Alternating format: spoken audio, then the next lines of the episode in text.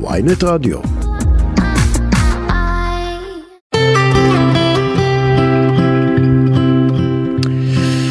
שלום לכולכם וברוכים השבים לתוכנית שיחות בגן עדן כאן מאולפני ynet רדיו, תוכנית על התודעה, החיים ומה שביניהם. אני אלי מורניג מנחה את השידור ולצידי אשתי האהובה, מייסדת תפיסת המטאיזם, חוקרת התודעה והאישה שמלמדת את כולנו איך להתמודד עם הפחד. אני רציתי להגיד שאת בכלל האישה שלא מפחדת מהפחד. כלום. מחקתי לך את זה. לא מפחדת. מחקתי לך את לא זה, מפחדת כי זה לא. נכון, זה שקר. את לא מפחדת מהפחד. אני לא מפחדת מהפחד, אבל קורה שאני מפחדת מדברים. אבל זה מה שאמרתי שאת לא מפחדת. מהפחד. מה את רוצה להתווכח על תחילת התוכנית? פריידי מרגלית, צהריים טובים. שלום, שלום. שלום. טוב אז אה, כל מי שמכיר אותי יודע שאני כל חיי סבלתי מפחדים ומחרדות. מאז שאני זוכרת עצמי כולל בגיל מאוד מאוד מאוד צעיר הייתי מתמודדת עם הטקסים והטורדנות בשם הקולות המפחידים בראש.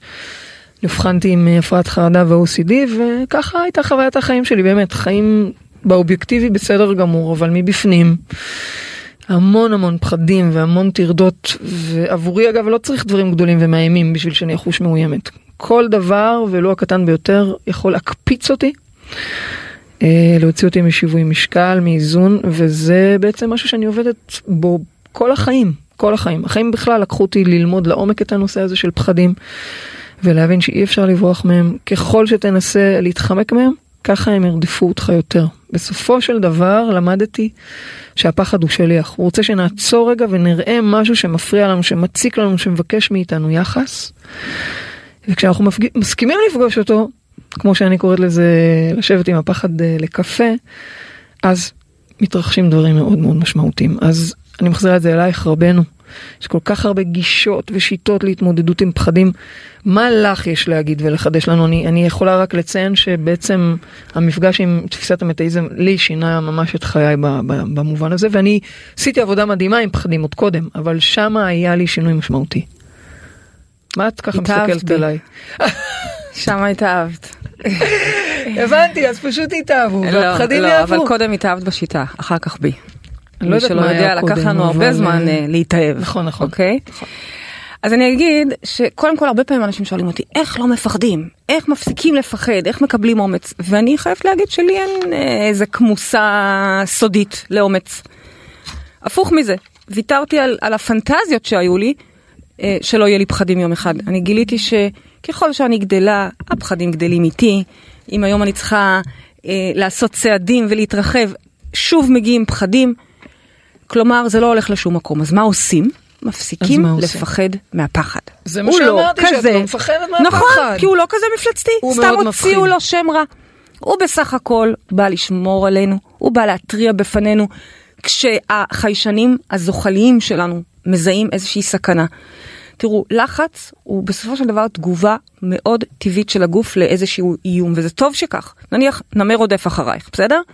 אז הגוף החכם שלנו יודע לייצר מצב של flight or fight, כל הגוף מתגייס, ממש. הורמונים מופרשים, אה, אדרנלין וקורטיזול, כדי שתוכלי לרוץ מהר. מזרימים את הדם לשרירים כדי שיהיה להם כוח ויוכלו לברוח. לחץ הדם עולה.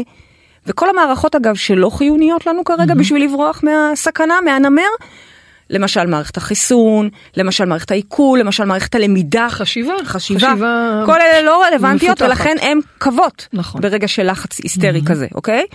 ובאופן טבעי, ברחת מהנמר, האירוע המלחיץ מאחורינו, אנחנו אמורים להירגע ולחזור לאיזון. זה המערכת הטבעית של הפחד, אוקיי? של הלחץ הזה. אלא שאנחנו חיים פה בעולם המערבי כל הזמן תחת איום, זה לא פה ושם מגיע נמר. כל הזמן רודפים אחרינו נמרים, ואין לנו אפילו את הפריבילגיה רגע אחד להרגיע את עצמנו. ושוב, נמר זה יכול להיות שאני עכשיו בהיסטריה לאסוף את הילד בזמן. מה, את יודעת איזה היסטריה זה להיות? לא משנה אם את רק ברבע שעה איחור, אבל הרבע נכון, שעה הזה שאת נכון. כבר רואה את הילד שלך עומד מחוץ לדלת נכון. ובוכה, ואת האימא הכי מזניחה של השנה. אוקיי? זה יכול להיות לחץ נמר בצורת חשבונות שצריך לשלם. אפילו נכון. בדרך לפה ראיתי נמר קטן. היה לך שיחה עם הבית ספר של נכון. הילדה, נכון? ו- וזה לא הסתדר עם הזמן של הרדיו, והיה שם נמר. נכון. זה אנלוגיה לפיל, אבל נמר.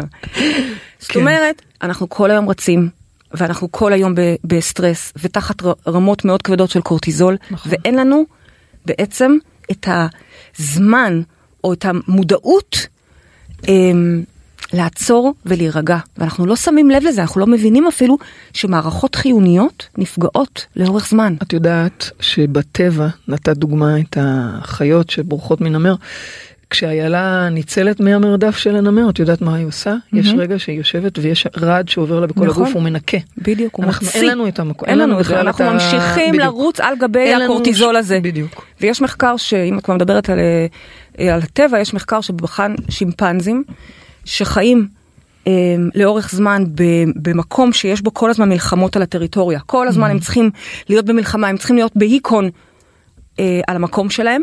וממש בוחנים, אה, זאת אומרת מחקר שמראה איך הם נחלשים וחולים. כלומר, כשקורטיזול נמצא שם לאורך זמן, אנחנו בסוף סובלים גם בריאותית, כלומר גם נפשית וגם אה, פיזית.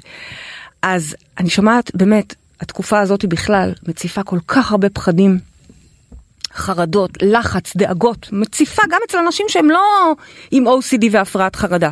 אני שומעת כל כך הרבה אנשים שחשים את ההשפעה של הלחץ לאורך זמן, גם על הגוף, גם על הנפש, ריבוי מחלות, אובדן נכון. שליטה, פתאום צועקים כי, כי, כי העצבים שלנו חשופים, אנחנו לא באיזון לאורך זמן. והיום אנחנו נדבר פה על טכניקות. נכון, שלוש טכניקות של עבודה עם פחדים. כל טכניקה תתאים לפחד מסוג אחר. Hmm. כשהשאיפה היא כבר מהבוקר, כשאנחנו מתעוררים, עוד לפני שכל הנמרים מתעוררים איתנו גם, אני לפעמים לעשות- מתעוררת עם נמר. נכון, נכון, נכון, לפעמים אני פותחת את העיניים, הוא מחכה לי. נכון. אבל, אני בטוחה שיש עוד אנשים ככה. אני בטוחה גם, אבל אני, אנחנו, ואנחנו נדבר היום על כל סוגי, כן. ה, לא יודעת אם כל, אבל ניגע כן. ב, ב, בשלוש אה, טכניקות לשלושה סוגים ש, שונים של פחדים. אבל אני רוצה בעצם, השאיפה היא להתחיל כבר מהבוקר באיזשהו ריטואל, למשל מדיטציה, אוקיי? כן. או אדם שיוצא לריצה, או אדם שקם בבוקר בחמש וחצי ויושב לכתיבה. נכון. זאת אומרת, אם אפשר, לא, לא לקום בחמש וחצי, אבל אם אפשר, מהבוקר כבר להתחיל באיזושהי פעולת מנע, שתמנע מאיתנו, אני מבחינתי זה פעולת הרגעה. נכון? אבל נכון, נכון. נכון? חד זה משמעית. לא משנה אם זה להתפלל בבוקר או, או לעשות איזושהי לגמרי. מדיטציה, אבל זה ממש לעשות אה, ככה פעולות כבר מההתחלה, אבל רגע, זה, זה עוד לא הטכניקות. אוקיי. אז את רוצה שאני כבר אכנס לטכניקות? אני רוצה מאוד. יופי. אז הדבר הראשון והמרכזי ביותר, ועל זה בעצם מבוססת שיטת המטאיזם, ובכלל, מי שמאמין לא מפחד. מי שמאמין לו, זה תמיד מדביק לי את השאלה. אבל זה נכון. זה נכון. מה לעשות? המענה לפחד קיומי, של מה יהיה מחר, ומה יהיה עם הילדים. שלי, ומה קורה עכשיו, והממשלה, והמדינה, והכסף, ועניינים, בריאות, מחלות, וואו, אימא'לה. חב- את יודעת, בדקה של רק להאזין לחדשות, לפני שעלינו לשידור, כן. כבר היו שם כל כך הרבה הפחדות, נמרים, של- זה לא יאמן. כמה זמן זה חדשות? חמש דקות? משהו שבע-. דקות? לא, מטורף, שבע. דקות של אימא'לה. ממש.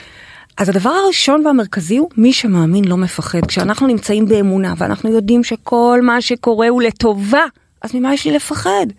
מה זאת אומרת? יש. אלוהים חשבה לטובה, גם אם נראה לי כרגע שיש פה מלחמה ויש פה דברים נוראים. כן, אבל אנחנו הכל מפחדים מכוון מהסבל גם. מלמעלה בצורה גאונית. בסדר, עדיין, אנחנו מפחדים גם לסבול.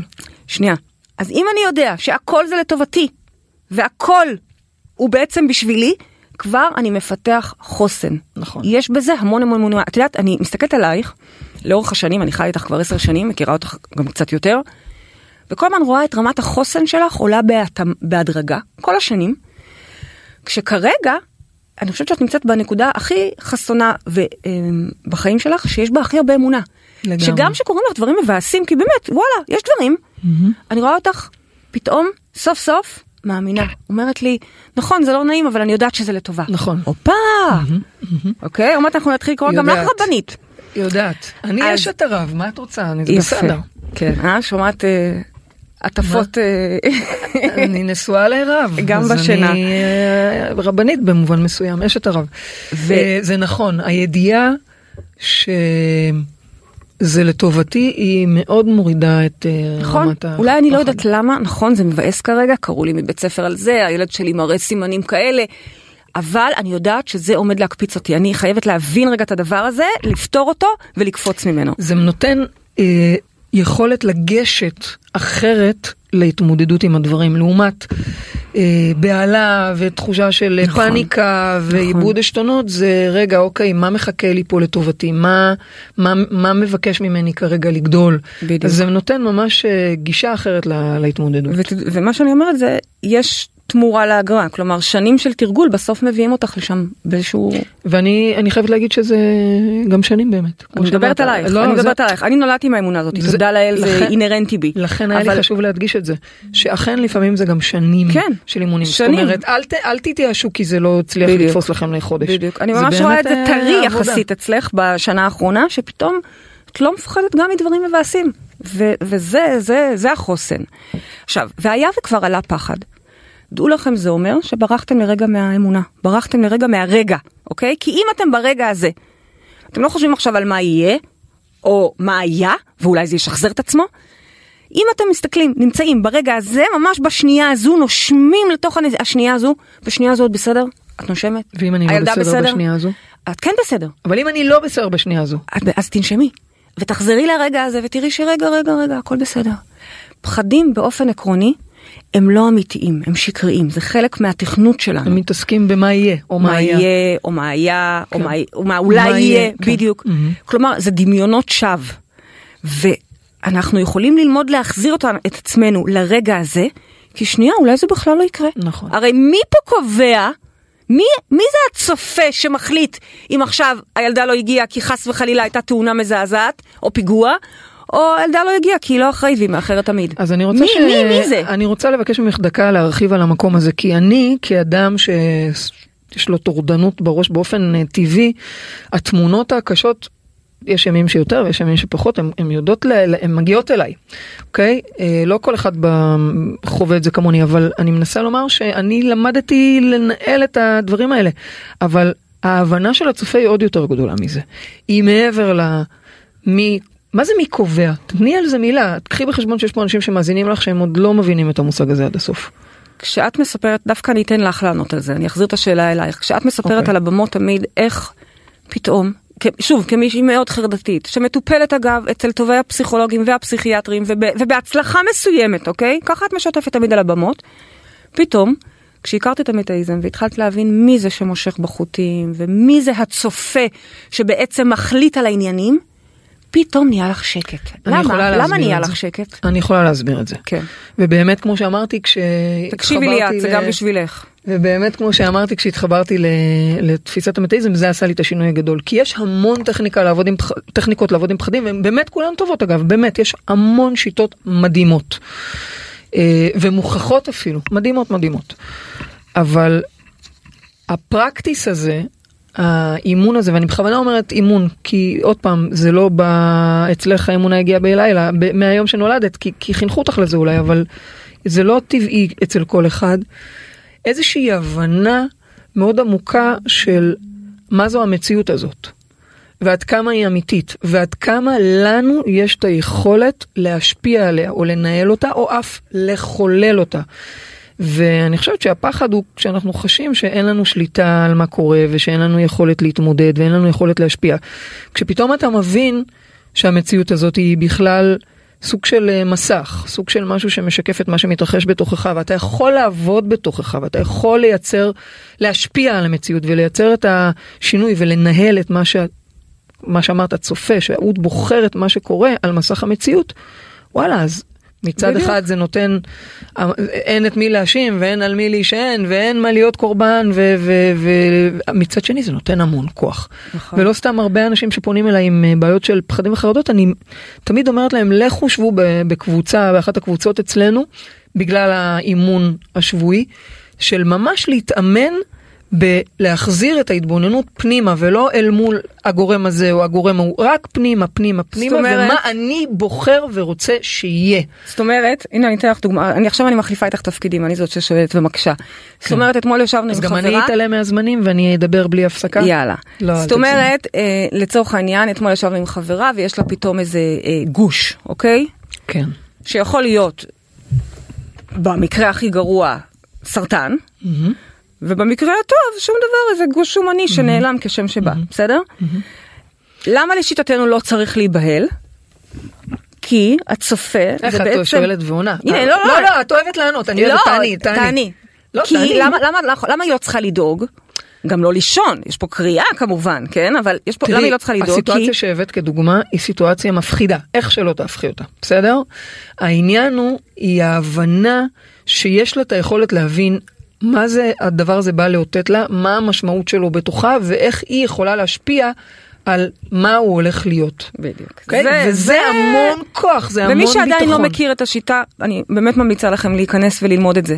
יש ברשת את לצאת מהמטריקס, זה חינם, כנסו, זה, זה, זה, אנחנו ממש מלמדות את זה, ויש כמובן מי שירצה את ההמשך, זה הבסיס להכל. זאת אומרת, ככל שאתה מבין בעצם את האלוהים שאתה, את הכוח של התודעה הכוח שלך, המחולל שלנו על המציאות תודה. שלנו. אז אתה פחות מפחד, כי כן אגב, לפעמים יש לנו פלטות, אנחנו מתפלק לנו פה ושם כל מיני בעיות שאנחנו עושים בלא מודע, אבל אנחנו גם יכולים להיכנס, מי שקלקל שיתקן, סבבה. נכון, ה- לצד מה שאמרת אגב אני חייבת לומר עוד פעם, אני לפחות, אני, הפחדים מגיעים אליי ואז אני מתמודדת איתם, אוקיי? אבל הידיעה שבסוף זה מה את מחליטה ברובד העמוק, הפנימי, מה את בוחרת לעצמך, מה את רוצה לעצמך, וה- והיכולת שלך להשפיע על המציאות היא מאוד מחזקת. בדיוק, וגם ההבנה שזה. לטובה, משהו פה מבקש לגדול, משהו פה מבקש ממש. לאותת לך שלא תקין יותר. יכול להיות שעד היום נתת ונתת וריצית את כולם, ווואלה עכשיו הגוף שלך אומר לך לא מתאים יותר, בצורת בדיוק, גוש יש פה, אה, בשד, אז לדוגמה. כנראה שלא הבנת את זה קודם, בדיוק. אבל הופה, תודה לו, כי, כי הנה הוא נותן פה איזה מתנה, תעשי שינוי, נכון, שינויים זה דבר לא כן, קל. אני אתן לכם דוגמה אפילו מהשבוע, כן. הילדות שלנו, מאז שחזרנו מתאילנד, הילדות שלנו מאוד צריכות אותנו, יותר ממה שתמיד, אוקיי? צריכות אותנו. אז בשנייה הראשונה אפשר להסתכל, וואו, למה? ו... ואז את פתאום מבינה שוואלה, כנראה התודעה הגבוהה שלך הבינה שהיא רוצה להקדיש יותר זמן.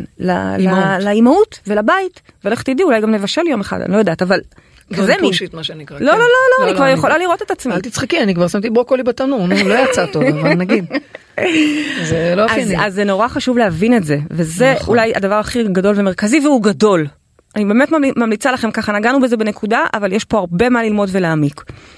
הדבר השני, זה הפחד, כמו שאת אומרת תמיד, הוא בא להגן עלינו.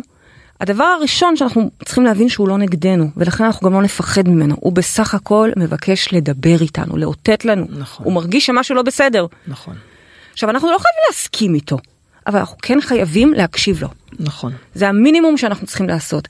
ופה מגיעה הטכניקה השנייה, טכניקה שאת אה, מלמדת אותנו תמיד, וזה להזמין את הפחד לקפה. את יכולה להסביר לנו מה זה אומר? כן, אז אני אגיד קודם כל שכשאנחנו מפחדים, זה כואב. אני ממש מחברת פחד לכאב, זה כואב, כואב בגוף, כואב לא נעים, מרגישים מועקה, זה יכול להיות מועקה, זה יכול להתבטא בעוד צורות, אוקיי? זה לא כיף. יש לנו נטייה, כשהפחד מגיע, כמה שיותר מהר, לדחוף אותו מעלינו, להזיז אותו הצידה, כדי, כי זה לא נעים, זה לא נעים. אה, שלא לדבר על חוויה שאנחנו לא יודעים עוד להתמודד איתו, אבל קודם כל זה לא נעים.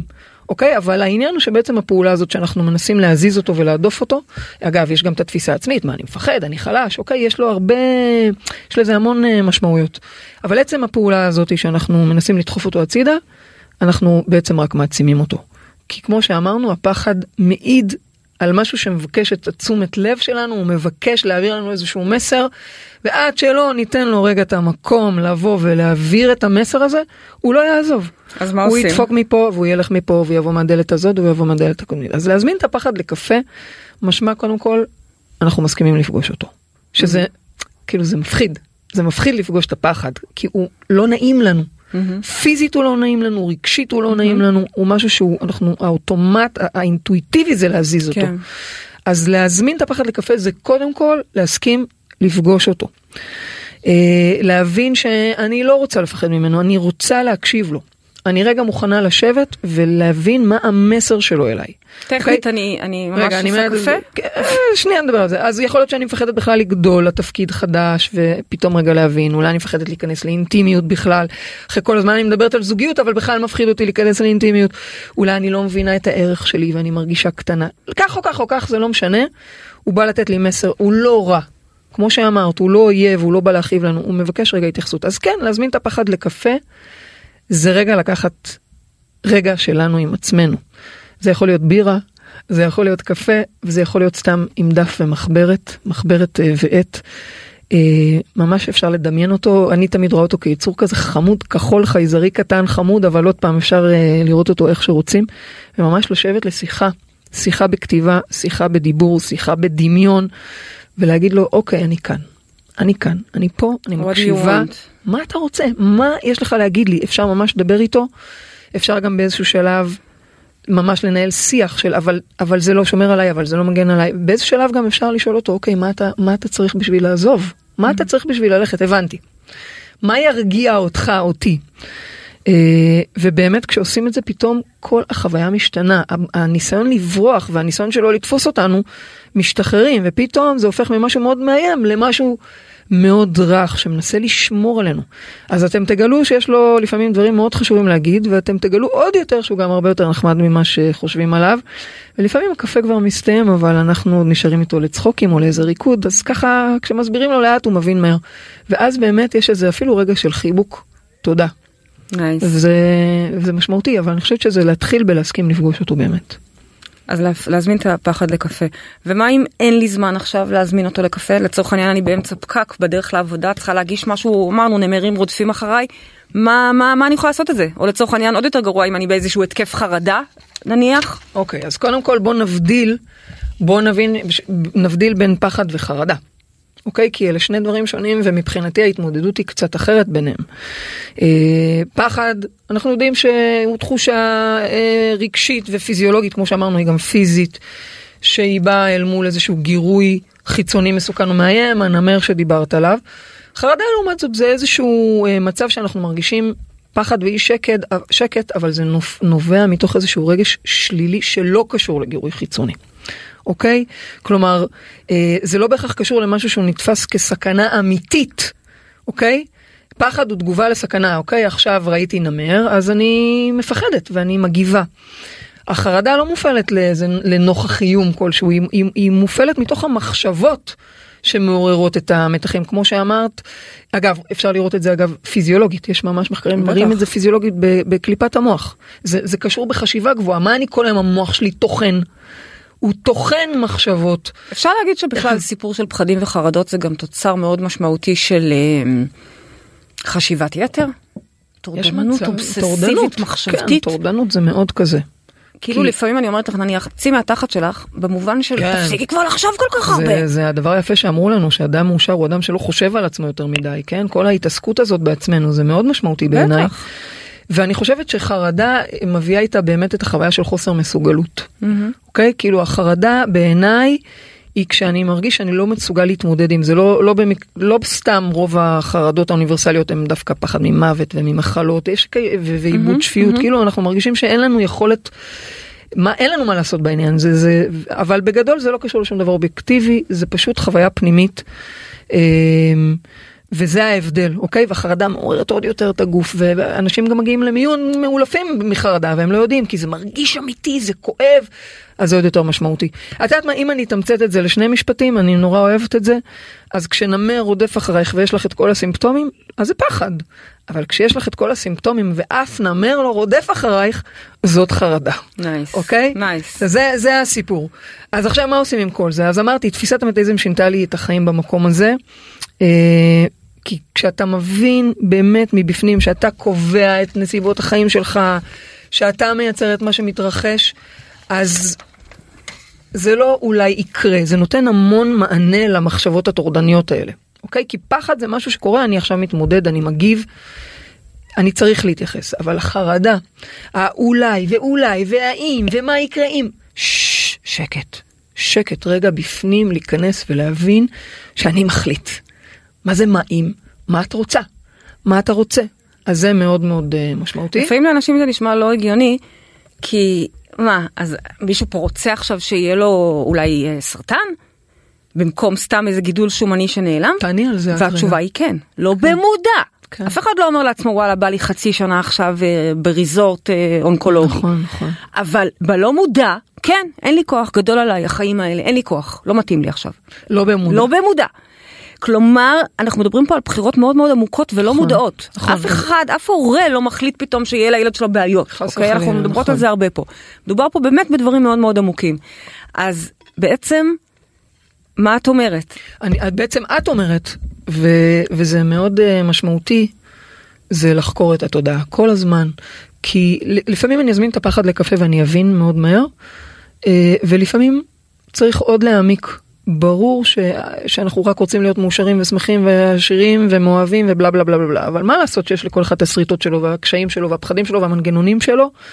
אז כשאנחנו אומרים לכולנו. תבחר תחליט מה אתה רוצה זה אומר כן זה לעשות עבודת אה, תודעה ולהעמיק פנימה אה, זה לא איזה קסם נכון. אבל כן דע את עצמך מה שנקרא. ולהתחיל לנהל את זה. ולהתחיל לנהל את זה. עכשיו הטכניקה השלישית היא דווקא למי שבאמת נמצא בחרדה. אפרופו וצריך להבין שהאמיגדלה במוח שלנו היא אחראית על להדליק את האזעקות. Mm-hmm. והאמיגדלה היא מגיבה מאוד מאוד מהר תוך פחות משנייה. אז כשיש איזה מצב חירום כשכל האזעקות שלנו דולקות צריך להגיב באופן מיידי, אין זמן לחשיבה מעמיקה, ולכן האמיגדלה מגיבה מהר. החלקים האחרים במוח, שהם מאבדים את המידע יותר לאט, הם נדלקים שנייה אחרי. אז לפעמים באמת, במיוחד מי שהאמיגדלה שלו היא פעילת יתר, כמו אצלי, אזעקות יתר. אזעקות נד... נדלקות בצורה כל כך מהירה. שווא. לחלוטין, אה, ולוקח קצת זמן עד שחלק אחר במוח אה, יותר, אה, עם יותר מידע, מאבד את המידע ומבין ש... שאין מה להיבהל. אז מה עושים? אז לכן, אחת הטכניקות, זה רגע להרגיע את האזעקה, להרגיע את האמיגדלה, ואנחנו רוצים, בואו נעשה את זה רגע יחד, אוקיי? אז מה אנחנו עושים? אנחנו, בואו, אם אתם בנהיגה אז קחו רגע בצד, אבל אנחנו עוצמים רגע עיניים, אוקיי? ולוקחים נשימה עמוקה, בתוך החרדה, בתוך הלחץ, אני יודעת שזה קשה ברגעים האלה. אני, כי, כי, כי חרדה, המוח הרי לא מבדיל בין דמיון למציאות, אז אם אני רואה איזה תמונה מפחידה, המוח מבחינתו כבר מתגייס לזה, כבר יש, יש פה נמר. אוקיי? אז אנחנו, אה, למרות זאת, אנחנו רוצים להצליח שנייה לאפס ו- ולצאת מההיסטריה. אז אנחנו עוצמים עיניים, למרות שזה יכול להיות קשה באותו רגע, וה- והאזעקות אה, מדברות. אנחנו עוצמים עיניים. אנחנו לוקחים שאיפה עמוקה פנימה, ואנחנו עוברים להסתכל בעיניים עצומות להסתכל אל אזור העין השלישית, אל המקום הזה שנמצא במרכז המצח בין הגבות. אנחנו ממש נושמים ומתכנסים פנימה ומעלה, נותנים לעיניים להתגלגל למעלה, תעשו את זה איתי. ממש לקחת נשימה עמוקה ולגלגל את הישונים פנימה ומעלה, ממש להיכנס ולהסתכל פנימה אל אזור העין השלישית. ולהתעקש על זה, זה לפעמים יכול להיות קצת לא נוח והעיניים קצת מעפפות, מעפפות אבל לתת לזה לקרות, להמשיך. ומה שקורה כשאנחנו מתרכזים בפעולה הזו, בעצם לאט לאט נכנסת תחושה של רגיעה. האמיגדלה מבינה רגע שקט, תירגעי, יש זמן לחלקים אחרים במוח לקבל את המידע ולאבד אותו, בזמן שאנחנו מתמקדים, כמו שאת דיברת, על כאן ועכשיו. ובעצם כשאנחנו עושים את ההתבוננות העמוקה הזאת אל העין השלישית, פתאום מתחיל להיכנס מרווח נשימה. נכנס יותר שקט, המוח שלנו יכול להתחיל לאבד את הדברים בצורה יותר רגועה. מתחיל להגיע איזושהי הישאבות שקטה של שקט פנימה. מתחיל לפוגג את המחשבות, ולאט לאט, ואני אגיד עוד פעם, כמי שמכירה את החרדות. אז רגע, שנייה, שנייה. כן. אני מבינה שאני מדברת הרבה עם ככה, את לא, מדברת בדרך יותר. כלל, כן? יותר? היום היא קיבלה את המיקרופון, כי דוקטור אופיר, המומחית לפחדים, רק כן. ראוי. אבל שנייה, אז בעצם הטכניקה השלישית הזו, היא עוקפת בכלל מודעות, היא לא בשיח, נכון. היא לא מדברת בהיגיון, היא לא מרגיעה בקפה, לא, לא, לא, לא, לא, היא בכלל היא קודם מדברת כל קודם כל אל המגדלה. נכון. היא קודם כל רגע עושה שינוי במערכת נכון. שמנהלת אותנו. נכון, כי כשהמערכת הסימפתטית שלנו נכנסת לפעולה, אז כמו שדיברת קודם, הדם מוזרם לגפיים, בדיוק, אז אני קודם כל עוצרת את המערכת הסימפתטית, נכון? ואני נכון. יופי. אנחנו מפעילים את המערכת הפרסימפטית וזה קודם כל זה נעים לעשות את זה anyway. נכון זה, זה, זה מיני סאטלה כזו נעימה. בדיוק. וזה מייצר הישאבות שקטה של המחשבות והתפוגגות שלהם. אגב אני אומרת עוד פעם כאדם חרדתי זה יכול להיות מאוד קשה לעשות את זה ברגע של חרדה אמיתית. כי איך עכשיו יש פה נמר איך אני עכשיו אה, יכול, אבל זה העניין, תתאמנו, תעשו את זה גם כשאתם לא בחרדה. תראו, תתאמנו ו- ונתחיל לייצר את הרוגע והשקט. טוב, תודה. דיברת הרבה, תודה. אני חייבת לקטוע אותך. אה, אז אנחנו יוצאים... דווקא נעים להיות בתפקיד שלך, כן, אה, אני שואלת שאלות, ראש קטן, נכון, נכון, רק שואלת שאלות, נכון, רק בבקשה. ואני מבינה שקל גם להיסחף להביא את הדברים, בסדר? אה. כן, טוב, אז אנחנו עכשיו... נצא להפסקה קצרה, ולאחריה פריידי תענה לכם על שאלות. לא, אולי אני דוקטור אופיר. אנוח קצת, תני לי לנוח. אז הפסקה קצרה וכבר חוזרים, תעשו בינתיים את הנשימות וההתבוננות הפנימית, שקט ונעים, כבר חוזרים. אוקיי, חזרנו שיחות בגן עדן, אנחנו פה היום בתוכנית של להזמין את הפחד לקפה, אנחנו רוצים לפגוש אותו ולא לפחד מהפחד. אגב, אני יכולה להגיד לך שאחד הדברים הראשונים שקורים למי שחווה התקף חרדה, זה שהוא מתחיל לפחד מהפחד. כי התקף חרדה זה מאוד מאוד לא נעים. פאניק אטק הוא מגיע בזמן שאתה לא מוכן לו, והתופעות שבו הן מאוד מאוד כואבות וקשות, ואז מגיע, נכנסים לאיזשהו לופ של וואו, רק שזה לא יגיע עוד פעם. אני ממש זוכרת את הפחד מהפחד, אז באמת הדבר הראשון זה להפסיק לפחד מהפחד, זה שלב מהותי ביותר. אני חושבת שגם ככה אני שמה פה כוכבית, שבכלל מדיטציות הן טובות לכולנו, אבל אנשים שיש להם פחדים וחרדות על בסיס יומי או ככה יותר תדיר, אז, אז מדיטציות זה must, ממש. זה חובה. אני אגב יכולה להגיד שאני אה, משתדלת. ממש כל יום בטח. להתאמן מה זה משתדלת אני עושה את זה יום, כל יום בטח. אבל אה, יש ממש מדיטציות מסוימות של אה, פוקוסינג פנימה כמו שדיברנו קודם כן. שהן משמעותיות ואם אני לא מתמידה בזה אני ממש מרגישה את ההבדל ברמת הסטרס והחרדה שלי חד משמעית אי אפשר להתווכח עם זה אז ממש זה כפעולת מנע, חשוב ממש אוקיי? בבוקר, בצהריים, מתי שיש לכם זמן להקפיד על מדיטציות כ... ממש ממש היכולת כאילו רגע לווסת את עצמנו ולהיכנס פנימה ולנתק את המחשבות המפחידות. אוקיי אז יש לנו כבר מאזינה על הקו צהריים טובים ל... מי איתנו? שלום סמדר מה שלומך? היי, איזה כיף להיות איתכם. איזה כיף שאת. פה איתנו סמדר יקרה. ברוכה. הבאה. אנחנו היום בשיחה על אה, פחדים יש לך אה, שאלה לפריידי בנושא? כן. אה, אני באה ממקום של, אה, של נתק בין הילדים שלי, כן. ואני מכירה את הנתק הזה מההיסטוריה המשפחתית, מהמם. גם מהדור של הסבים וסבתות וגם מהדור של ההורים שלי, גם קצת מהאחים אבל פחות, והפחד הוא שזה, שההיסטוריה חוזרת על עצמה, שמשהו רב דורי עובר ויש יש שם איזה משהו שגדול ממני ואני מנסה לעבוד עליו כבר תקופה ארוכה ו... וזה עדיין לא, אני לא הצלחתי לפתור את זה. מהמם. המציאות אה, נשארת כמו שהיא. אז ככה, קודם כל אני אגיד לך שכן, ההיסטוריה חוזרת על עצמה, והמציאות אכן משחזרת את עצמה, כמה שזה מבאס לשמוע את זה. זה מה שאנחנו יודעים לעשות, זה ה-DNA שלנו, כל אחד יודע לשחזר את ה-DNA שלו. אז במובן הזה, אין לי איך להרגיע אותך, אלא להגיד לך לעשות פה עבודת מודעות עמוקה. כי הרי, בואי נבין שנייה, מה הסיפור? מה הסיפור בין האחים, אה, בין הילדים אצלך? הם נמצאים בקצוות אה, של הסקאלה בצורה מאוד קיצונית. הבת הגדולה היא בחורה נורמטיבית, נקרא לזה ככה, אה, דתייה, גרה ביישוב מעבר לקו הירוק. הבת השנייה היא בעצם בן שנולד, היא נולדה בן והיא עכשיו בתהליך אה, שינוי מגדר אה, על הרצף האוטיסטי. והבן הצעיר הוא חי בזוגיות עם גבר, והוא שמאלני אתאיסטי, והבת. היא דתייה. וואו. אז יש לך בבית את כל את כל הסקאלה, הקשת ממש. הפוליטית וה... חברתית, מגדרית, לגמרי, הכל. מגדרית. מדהים. אה, מדהים, הייתה לנו בדיוק תוכנית בשבוע שעבר על כיתוב, זה, זה נשמע כמו ממש אה, שאלה שיכולה גם להתאים לשמה. ובעצם את אומרת שיש ביניהם, זאת אומרת, יש כיתוב תכלס, אוקיי? וזה, מאוד חזק, כן, וואו, וזה ממש מייצר נתק ביניהם. לגמרי. הם לא מדברים ביניהם. על הרקע הדברים האלה בעצם הם לא מדברים. תחשבי איזה אה, קשיים זה, הוא דתי, כן. גר ב... בסדר, אני מנסה רגע להבין. כן, הגיוני? כאילו, לא, הגיוני, לא, לא שזה. נכון, אבל הגיוני שיש פה כזה... מאתגר, מאתגר. מאוד מאתגר. אבל מה שסמדר אומרת זה שהיא מפחדת שהיא משחזרת את ההיסטוריה כי בעצם היא מכירה את זה עוד. כן. זאת אומרת, רגע עכשיו בוא נצא מהסיפור, כי בסיפור באמת יש פה ככה אה, אה, קיצון מאוד מאוד אה, משמעותי, ועכשיו אנחנו יוצאים מהסיפור, כי בימים של סבתא ובימים של הדודים, לא היה אז אה, בכלל ענייני ג'נדר, ו...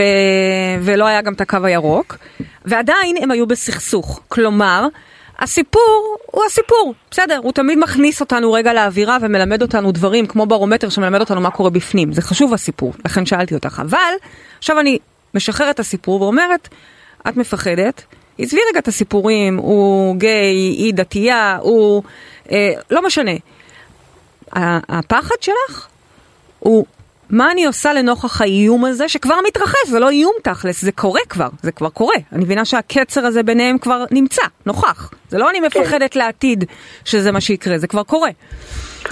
כבר הרבה שנים. וואו, וואו. אז תראי, קודם כל אני אגיד לך, איזו זכות עבורך שיש לך כזה אה, גיוון בילדים שלך. כשאני מסתכלת על אימא שלי למשל, אני תמיד מעריצה אותה ואני תמיד אומרת לה, וואו, את, את המשיח, אוקיי? לא משנה שמשיח זה כולנו, זה תודעת משיח, אבל אני אומרת לה, תקשיבי, מה זה? את חרדית, חסידית, אה, אה, בבית יעקב, הכי, הכי בקיצון שיכול להיות. והילדות שלך, אני לא אתחיל לפרוס את, ה, את היריעה, אבל כל אחת... אף אחד מהן לא בדגם כל ה... אחת לקחה את זה לקיצון mm-hmm. אחר. ואני אומרת, mm-hmm. וואו, איזו זכות זה שאת מצליחה להכיל את כולן, לאהוב את כולן, לראות כל אחת ואת הצרכים שלה. איזו זכות גדולה, זה ממש מדהים. אז אני אומרת גם לך, ש, ש, שאת, שיש לך ילדים כל כך מגוונים, כל כך שונים, ואת מצליחה, את בעצמך, אני בטוחה, לא אמרת את זה, אבל אני שומעת מעצם השאלה והחשש הזה, שכל מה שאת רוצה זה שכולם יהיו רק בשלום. נכון? כן, אני את... רוצה שהם יהיו בשלום, ואני רוצה, אני גם רוצה ש... שזה לא יהיה קשר שלי עם הילד הזה, עם הילד הזה, אלא שזה יהיה ביחד, בדיוק. שכולנו ביחד. נכון להיום יש לך קשר אישי עם כל אחד מהם? נכון להיום, אחרי שנתתי לבן הקטן שלומד בחו"ל, אז הבת שלי אה, שוב, שוב רבה איתי, אז כרגע אני גם בנתק ממנה, כי היא כועסת ש... שאני מתייחסת לבן זוג שלו כאל ילד שלי. אוקיי, אז בוא נתחיל בלטפל בזה. נתחיל בלטפל בזה שאת אימא של כולם, אוקיי? את אימא של כולם. ואת אוהבת את כולם במידה שווה. אז כמו שאת הולכת אליה לקו הירוק, שזה לא פשוט לך אני מניחה, בדיוק באותה מידה את מקבלת את הבן זוג של הילד, בוודאי. ואת הילד השני שבכלל הולך להיות היא או הוא, התבלבלתי כבר, אוקיי? את כולם את מקבלת. בוא נתחיל בזה. זאת אומרת, הדבר הראשון שאנחנו מבקשים לפתור ברמה מיידית, זה את העובדה שיש מושג בכלל שילדה לא מדברת איתך. אני עוד לפני הילדים ביניהם, שזה בעצם המטרה של השאלה שלך, ולשם אני רוצה לכוון אותך, וגם נגיע לשם, אני בטוחה בזה. אני יודעת שאת יודעת לעבוד, ואני יודעת שאת תעשי את זה מאוד מהר. אבל עוד לפני זה אני אומרת, שנייה, בואי נתקן רגע את המצב הזה, של ילדה בכלל יכולה להגיד לאימא, אני לא בקשר איתך כי את בקשר אני, איתו. אבל אני רוצה לשאול אותך שאלה. אה, אנחנו מדברים פה על לקבל, שהיא אימא של כולם, ולקבל. אבל אם הילדה שלה אומרת לה כזה דבר, האם זה לא משקף קול בתוכה של... רגע, עכשיו אוקיי. אני הולכת לקחת את זה לשלב הבא. נכון, כן. הקדמת מאוחר. זה הדבר הראשון, כאילו זה must, כי אני, בשביל שאני אוכל להתחיל להתניע פה שינוי ביניהם, אני קודם כל צריכה שיהיה לי ערוץ ישיר וטוב, אמין, עם כל אחד מהם. אז זה יטופל, ומבחינתי כבר טופל, ברור לי שאת זה את מתקנת בשנייה. עכשיו בוא ניכנס למהות של הדברים. אנחנו הרי פה בשיטת המטאיזם אומרים שהכל בראשנו. כלומר, גם הילדה הזאת, וגם הילד הזה, וגם הילד ילדה הזו, כולם הם קולות שלך, כולם הם את, והכי את, מה זאת אומרת? פרי בטנך. אבל ברמה הלא מודעת, ופה אולי קצת קשה לך רגע להבין את זה, או לכל אחד שמבין את זה, שנייה, איפה אני כך, או איפה אני אחרת? אני מקבלת את כולם, אז למה בכלל אני יוצרת מצב כזה? וזאת שאלת האם. משחק מילים. אני אגיד לך. את שואלת אם היא מקבלת אותם? לא, את זה היא כבר אמרה לי שהיא מקבלת אותם. אז מה? אני שואלת, כן, בטוחה, בטוחה, בטוחה, אם היא מקבלת אותם. לא מקבלת אותם, אה, עושה חיצונית. תמונה לאינסטגרם, אה, טוב, בוא לאכול ארוחת ערב. אבל יכול להיות שהיא עובדת, אוקיי, אז כן, תעני את. אני אגיד לך, אני חושבת שאת הבן, הבן הצעיר שחי בזוגיות עם גבר, כן, אני מקבלת. את הבת שהיא על הרצף האוטיסטי ונמצאת בשינוי, אני מקבלת, אבל לא עד הסוף. זאת אומרת, יש שם, אה, בגלל שהיא על הרצף האוטיסטי, אני כאילו חושבת שאולי היא לא בדיוק יודעת מה היא עושה, היא לא בדיוק מבינה, ויש לי שם, אה, יש לי שם פחדים שבגלל שהיא על הרצף, היא לא, היא לא לגמרי עושה את זה ממקום נכון. ושם יש לי פחדים ש... שזה לא הדבר הנכון, ויש, ויש שם איזשהו חוסר קבלה. שיכול להיות זה שזה מה שהבת הגדולה מייצגת לי, החוסר בדיוק, קבלה הזה. בדיוק, בדיוק. כי זה, הבת הדתייה היא בעצם הקול השמרני שבך, שאגב, טוב שיש גם אותו. אנחנו מורכבים מכל הקולות האלה. וכנראה הקול השמרני בתוכך לא מקבל את, עד הסוף את, ה, את המצב. עכשיו, יכול להיות שזה מדאגת אם, יכול להיות שאת רואה דברים אחרת, שיש באמת אה, אה, בעיה היום בחינוך, ואת לא יודעת כבר מאיפה זה מגיע, אולי זה השפעה של אחרים. כל השאלות וכל הדאגות האלה לגיטימיות. יחד עם זאת, העבודה שלך היא לקבל. אני אקבל ואני אלך איתך, גם אם, ה- תראי, הבת שלי עכשיו, אחרי חינוך ביתי, מה את משווה את זה לזה? בחייאת. לא, לא משווה את זה לזה, לא משווה את זה לזה, אבל אני נותנת לך דוגמה קטנה, בסדר? קטנה. הבת שלי אחרי חינוך ביתי, הכי מתירני, אני, את יודעת, לא יותר מדי אה, גבולות ו- וחינוך קשה, החליטה למרוד ולחזור לחינוך רגיל. אוקיי? זה המרד שלה, תודה לאל שזה יהיה המרד. אבל זה המרד שלה, הולכת לחינוך רגיל, הכי קונבנציונלי, בחרה את הבית ספר הכי גדול, הכי ממסדי, הכי מה שהוצאתי אותה ממנו, אוקיי? ולרגע היה לי קשה, בטח. וניסיתי להסביר לה גם למה זה לא טוב לה, אבל בסופו של דבר אמרתי, תקשיבי, אני הולכת איתך, אלה החיים שלך, אני הולכת איתך, ואני אקח לך את המורים פרטיים שהכי צר- שיעזרו לך להיכנס ל, ל, לקצב וכן הלאה וכן הלאה. אני לא משווה, אבל אני כן משווה.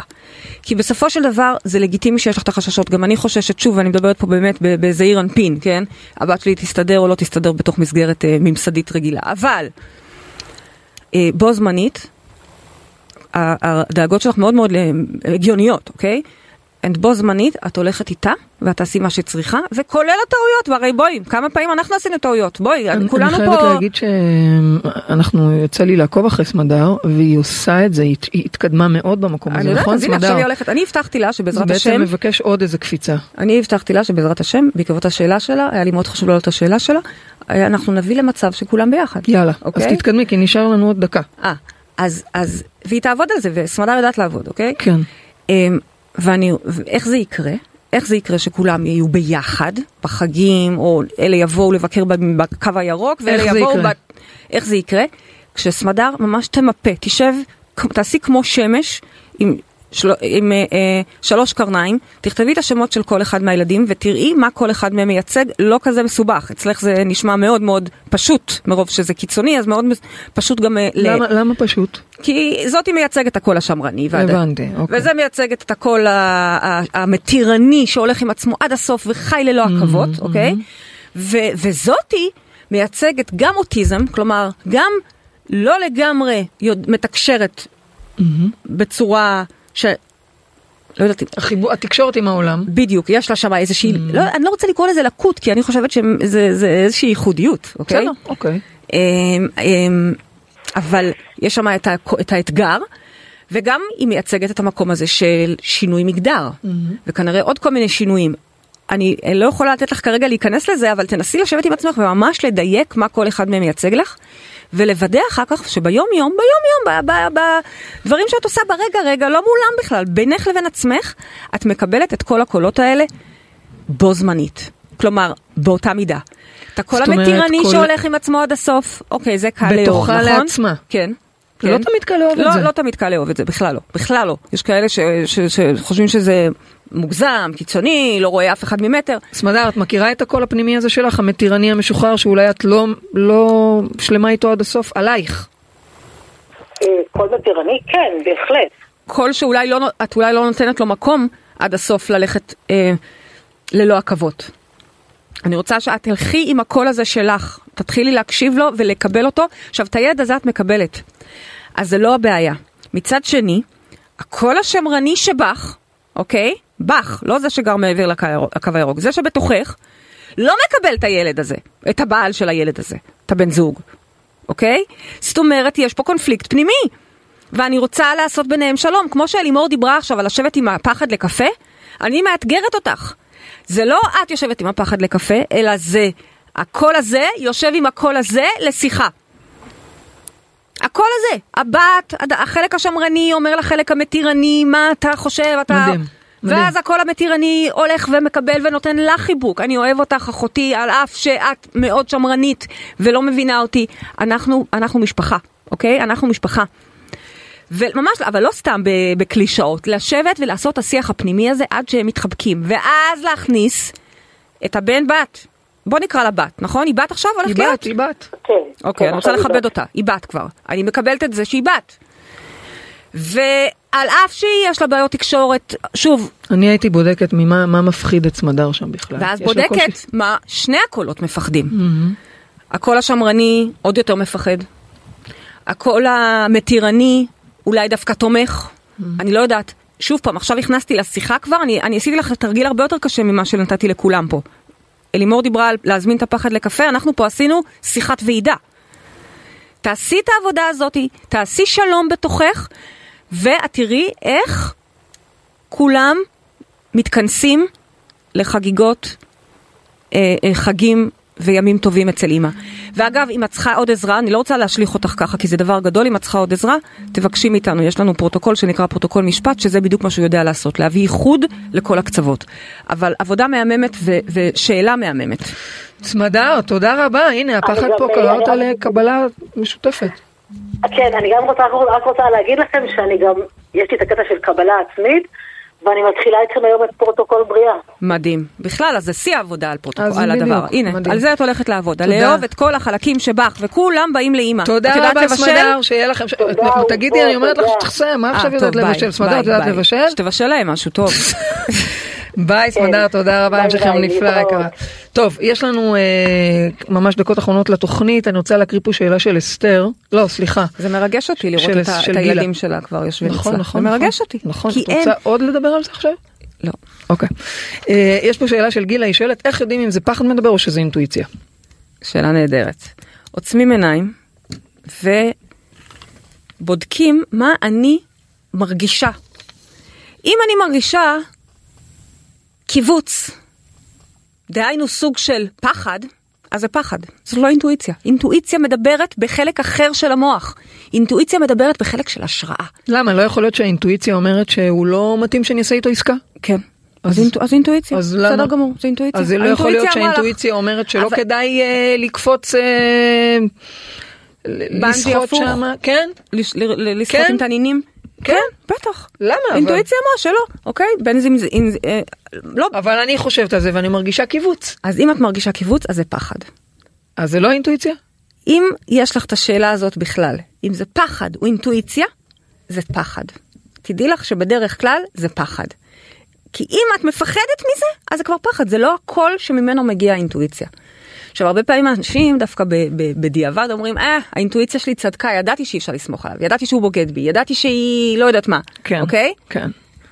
ואז לא אני אינטואיציה. אומרת, לא, זה לא האינטואיציה, כפרות, זה הפחד שהפך כבר להיות נבואה שהגשימה את עצמה, אוקיי? חשוב מאוד מאוד מאוד. כן, ממש. חשוב מאוד מאוד מאוד. אז הנה, אה, אסתר פה מתחבר לזה, כי אסתר אומרת שהבן שלה בצבא, ומדי פעם יש לה פחדים קשים בנושא, היא מפחדת, היא מדי פעם מדמיינת שחלילה את הרגע אוי ואבוי. חלילה. כן. אוי ואבוי. זה, אבל מה זה אוי ואבוי? אני חושבת ואבוי. שאין אימא שהילד שלה בצבא שזה לא עובר לה בראש, מה זה אוי ואבוי? קודם כל, כולנו יש לנו דאגות, ואם זה לא בצבא, אז אוי אז אנחנו ואבוי? רואים את זה מפחדים, ממחלות ומדברים. אז למה את אומרת אוי ואבוי? זה מפחיד שאת אומרת עכשיו- אוי ואבוי. אני מבינה, אבל אם אני עכשיו אכנס לתוך הסרט הזה, ואתחיל לזעוק, אתם זוכרים את השיחה על זעקת האימהות? ואתחיל לזעוק, כלומר כבר לראות את הרגע שדופקים לי בדלת, וכבר לראות את הלוויה, וכבר לראות את ההספד, כבר כותבת הספד בעל פה, אוי ואבוי. כי אנחנו פה יצורים בוראים, ואנחנו מה- רוצים אז- לברוא טוב. אז כשעולה לה- גן עדן. כשעולה לה כזאת מחשבה חלילה, אז קודם כל לא להיבהל ממנה, לא אוי ואבוי, אוקיי. בסדר? אבל מהר מהר כן. לעשות בחירה או. מודעת וזה מחזיר אותי בוא נסכם תמיד את אוהבת לסכם נכון בוא נסכם יש לנו פה אמ, שלוש טכניקות שדיברנו עליהן בקצרצרה אחד. זה בעצם מי שמאמין לא מפחד. נכון. ככל שאתה מאמין ומבין בעצם את העומק של הכוח התודעתי שלך לברוא, אתה לא מפחד, אתה פשוט מבטל את המחשבה הזאת, ורואה של איך אסתר- הבן שלה דופק בדלת אז- ומביא פרחים לאימא. אז במקרה של אסתר מגיעה אה, לה כזו מחשבה והיא אומרת לעצמה סליחה לא. בדיוק. בוחרת משהו אחר, בדיוק, רואה הנה את הוא זה חוזר אחר. עם תיק מלא כביסה מלוכלכת אוקיי. ואת קמה לכבס לו. מיד לעשות שם עבודה. אמרנו דבר שני, לפגוש את הפחד לקפה. לקפה. ודבר שלישי, אם כבר בתוך איזשהו התקף חרדה, אנחנו בכלל לא מדברים, אין פה היגיון, נכון. עזבו אתכם מהיגיון, רק נשימות והפניה של הפוקוס ממש. של המוקד אל העין השלישית, אוקיי. נכון? יופי, נהדר. אני רוצה אה, להוסיף עוד דבר אחד קטן, כן, תוסיפי. בחדר כושר לתודעה אנחנו הולכים ללמוד עוד טכניקה. נכון. עמ- עמוקה יותר. חשוב, אוקיי? חשוב. אנחנו הולכים עכשיו החודש הזה לתרגל את הנושא הזה של ביטחון, ממש נכון. חוסן, ואנחנו הולכים ללמוד שמה על מורה. זו טכניקה מטאיסטית שבה אנחנו לומדים, לומדים בעצם לרקוד, האל שלנו על מורה, זה אל ומורה. יש לנו גם את החלק הזה וגם את החלק הזה. ואנחנו לומדים, מלמדים אותם לרקוד, ממש ריקוד אירוטי צמוד מהפנט, שלא מפחד מהמורה, לא. רוקד איתו והולך איתו וביחד. מדהים, וזה באמת אה, זה אקסטטי. עמוק וזה מדהים. אוקיי, אז מה משימת השבוע שלנו לסיום? איי, מה המשימה שלנו? לשבת עם הפחד לקפה. הייתי רוצה שכל אחד ימצא את הזמן להזמין אותו לקפה, וכמובן קפה מטאפורי, אמ, ו- וקצת לשמוע מה, ממה הוא מפחד. מה אני יכולה לעזור לו? איך אני יכולה לתת לו יד? מה יכול לעזור לו? אוקיי? נהדר, אנחנו הגענו לסיום התוכנית שלנו, תודה ל-ynet רדיו, תודה לעורכת ליאת מלכה ולטכנאי שידור סתיו בצללי, תודה לכל מי שהתקשר, תודה לכם מאזינים, תודה לך אשתי פיידי זה השיר מרגלית. שבחרתי לסיים איתו היום. זהו, לא הבנתי איפה. הללויה. רציתי אל תפחד. מעולה, תקשיבו למילים. מעולה. אנחנו נתראה בתוכנית הבאה שלנו בשבוע הבא כרגיל. ואם אהבתם, אנא הפיצו לכל עבר את התוכנית, זו הדרך שלנו לייצר כאן עולם טוב יותר לכולם. אז uh, שתפו ברשתות, שתפו בוואטסאפ, תעבירו למישהו, מישהו שצריך ככה ללמוד איך לעבוד עם הפחד. תנו לו איזה חיבוק מרגיע. ועד. התוכנית הבאה אל תשכחו שגן עדן זה כאן. הללויה. עכשיו